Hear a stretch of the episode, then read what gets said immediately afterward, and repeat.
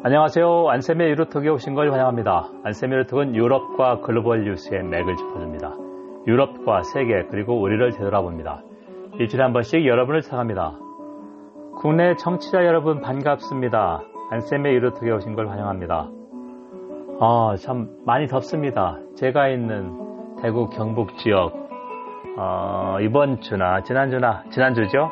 35도, 37도까지 갔습니다. 이제 어, 장마도 시작되는데 후덥지근한 날씨 어, 불쾌 지수 낮추시고 건강 잘 유의하시기 바랍니다. 자 오늘의 주요 뉴스를 한번 보겠습니다. 첫 번째로 그리스가 관광객에게 손짓하고 있습니다. 그리스가 코로나19 대응을 어, 가장 잘한 유럽 국가 중에서 가장 잘한 나라 중에 하나입니다. 어, 그리스가 경제 위기 겪었고 아직 경제가 회복되지 않아서 상당히 우려를 했을 수도 있는데요. 어, 비결이 코로나 국내에서 몇 건 발생하자마자 아, 신속하게 봉쇄를 했습니다. 아, 유럽연합 회원국 27개 나라 아, 국경 통제가 없고 자유롭게 이동하시는데요. 이게 아, 긴급한 상황일 경우에 어, 봉쇄할 수 있습니다. 그러니까 국내 언론에서 하나 유럽 끝났다고 하는데 그게 아닙니다. 긴급 상황에서 이제 봉쇄했던 거고요.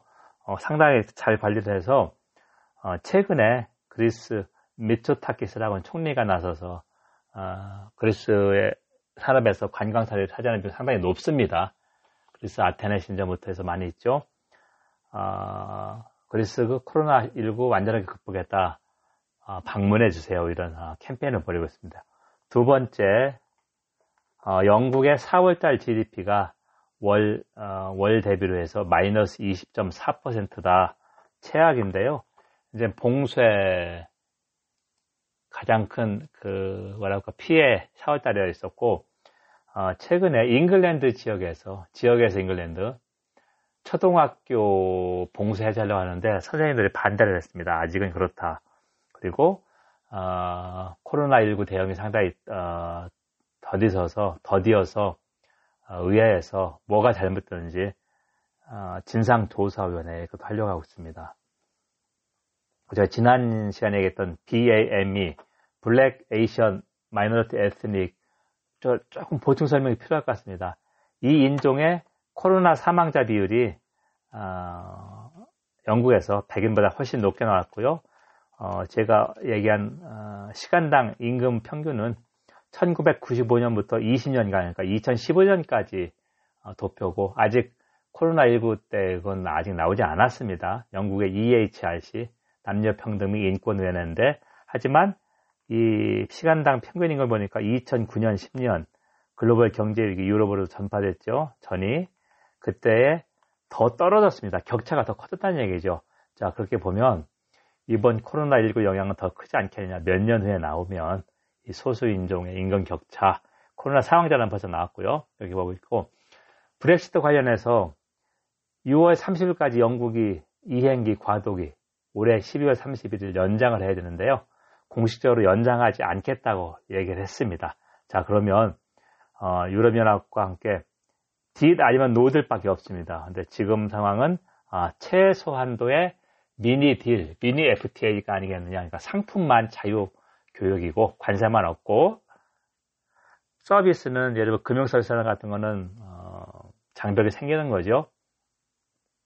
영국도 어, 코로나19 경제 위기 때 어, no deal하면 안 되니까 어떤 얘기를 했냐면 영국으로 수입되는 EU산 제품은 어, 통관을 간소화하겠다. 예를 들면 통관 절차가 100이라면 한 50만 하겠다는 얘기고요. 반대로 영국산 제품이 EU로 통관 어, 수출, 수출 수출 될 때는 어, 프랑스나 나머지 EU 회원국에서 어, full customs control 해야 됩니다. 그러니까 어, 제3국 상품처럼 통관을 해야 된다 이렇게 됐고 반대로 스코틀랜드나 웨일스 자치정부 수반은 코로나19 경제 위기가 심각한데 브렉시트 이거마저 no deal 아니면 mini deal로 하고 하려고 한다. 가장 큰 시장인데 그래서 연기를 요청했습니다. 아, 재계도 마찬가지였습니다. 아, 우리나라 전경련 같은 영국의 재계가 CBI인데요. Confederation British Industry 그리고 브렉시트 지지자조차 아, 경제가 안 좋으니까 좀 연기해라 했는데 거부를 했습니다. 그리고 어, 제가 녹음을 일요일 날 6월 14일 하는데요. 6월 15일 어, 보리스 존슨 총리하고 유럽연합 집행위원장, 상임위원장 미셸 미셸 샤를 하고 유럽의 의장 3명이 아, 좀 협상을 가속화하자 이거 이야기를 합니다. 그리고 6월 29일부터 7월 30일까지는 영국과 EU가 매주 협상합니다. 좀 더 가속화해보겠다는 얘기고요. 다음에 세 번째로 경제협력 개발기구 OECD하고 월드뱅크에서 나왔는데요.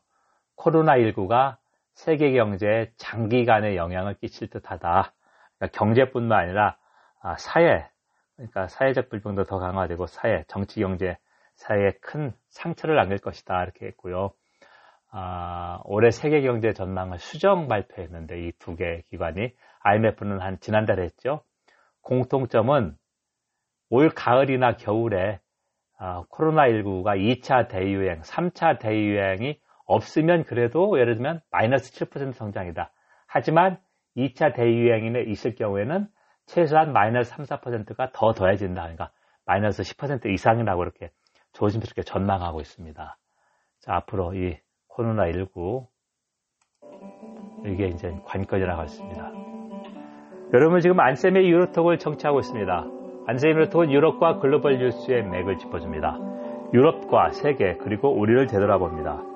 일주일에 한 번씩 여러분을 찾아갑니다. 오늘은 유럽연합 EU마저 보호무역으로 가는가 그걸 한번 좀 보겠습니다. 자, 미국은 도널드 트럼프가 들어서서 보호무역, 미국 우선 정책을 아주 보란 듯이 하고 있고요. 어, 중국도 하고 원래 중국은 자유무역 아니었습니다. 더 이렇게 하고 있고 그나마 유럽연합이 G3 세계 경제 규모로 G3 하나로 어, 자유무역, 다자주의 국제질서 유지, 기후위기에 대응해 적극적이었는데요. 유럽연합마저 보호무역으로 관하는 그런 좀 우려스러운 목소리가 나오고 있습니다. 그래서 뭐가 문제인가 그걸 한번 좀 보겠습니다. 자, 여러분들 셰익스피어의 어, 희극 중에서 제일 많이 알려진 게 햄릿하고 로미오와 줄리엣인데요. 몬테규가의 로미오, 어, 캐플릿가의 줄리엣 두 사람이 사랑하는 연인 사이였지만 어, 두 가문의 그런 원수 가문이었기 때문에 결국 두 사람이 음, 죽어서 두 가문이 화했다 이런 얘기인데요. 원수가 한 목소리를 내기는 상당히 힘듭니다. 서로 가문 만나면 칼싸움하고 로미오가 캐프렛가의 그 예를 들면 줄리엣 오빠를 어, 결투해서 숨지게 해가지고 이 가문이 더 사이가 틀어졌죠. 자 그런데 5월 초에 유럽 연합에서 원수가 한 목소리를 낸 경우가 있었습니다. 자 무슨 말이냐? 네덜란드하고 프랑스가 한 목소리를 냈는데요. 네덜란드는 영국과 함께 대표적으로 EU 회원국 가운데 자유무역 주창자입니다. 네덜란드가 해상 강국이었었고 상당히 유연하게 대응하죠. 반대로 프랑스는 국가 개입 전통이 상당히 강한 나라입니다. 그래서 대표적인 EU 회원국 가운데 어, 자유무역 옹호하는 나라가 아닌데요. 이 두 나라가 공동 성명서를 발표해서 앞으로 EU가 체결할 FTA에서 기후위기 대응, 그 다음에 노동 기준, 그런 걸 지키지 않는 나라한테는 아, 시장 개방을 하지 말아야 된다. 이걸 요구했습니다. 자, 그래서 어, 브뤼셀에서는 이 두 나라가 원수지간이 한 목소리를 냈다. 이렇게 평가를 했는데요. 자, 이거에 앞서서 유럽연합 EU가 어, 2019년 12월 중순에 통상 감찰관 통상 감찰관실을 설립한다고 발표를 했습니다. TEO인데요. Trade Enforcement Office. 그래서 Enforcement라고 하는 거는 어, 법을 집행한다 그런 얘기다. 그러니까 통상 집행 사무실, 통상 집행 오피서인데 담당관. 어, 여기서 이제 FTA가 제대로 지켜지고 있나, 아, 그거를 이제 주 업무를 하는 직인데요. 지난해 우리나라가 ILO 국제노동기구 핵심 교약, 결사의 자유인정, 교원노조, 공무원노조 하지 않아서 EU가 한EU FTA 조항 지키지 않는다며 아, 분쟁 회의가 전문가 패널이 있습니다. 계속 진행 중인데요. 21대 국회에서 이걸 통과하면 문제가 없겠지만 그렇지 않을 경우에 EU가 쉽게 물러서지 않는다. 왜냐하면 이런 움직임, FTA를 제대로 이행하고 있나 이거에 더 역점을 두겠다는 얘기고요. 최근에 어, 입법 중인 거, 그러니까 준비 중인 게 뭐가 있냐면, 이, 미국의 슈퍼 301조, 아주 유명한 그, 어, WTO 제소하기 전에 미국이, 어, 떤 나라가 미국과의 교역에서 보호무역을 하고 있다. 아니면 미국의 통상법을 위반했다. 그러면은 일방적으로 보복을 가능한 게 미통상법 300일주입니다. 이것처럼 EU도 WTO 제소전에 아, 통상 보복을 할 수 있게 그러니까 아, 이런 걸 할 수 있게 하는 것이다. 이게 지금 입법 조치 논의 중입니다.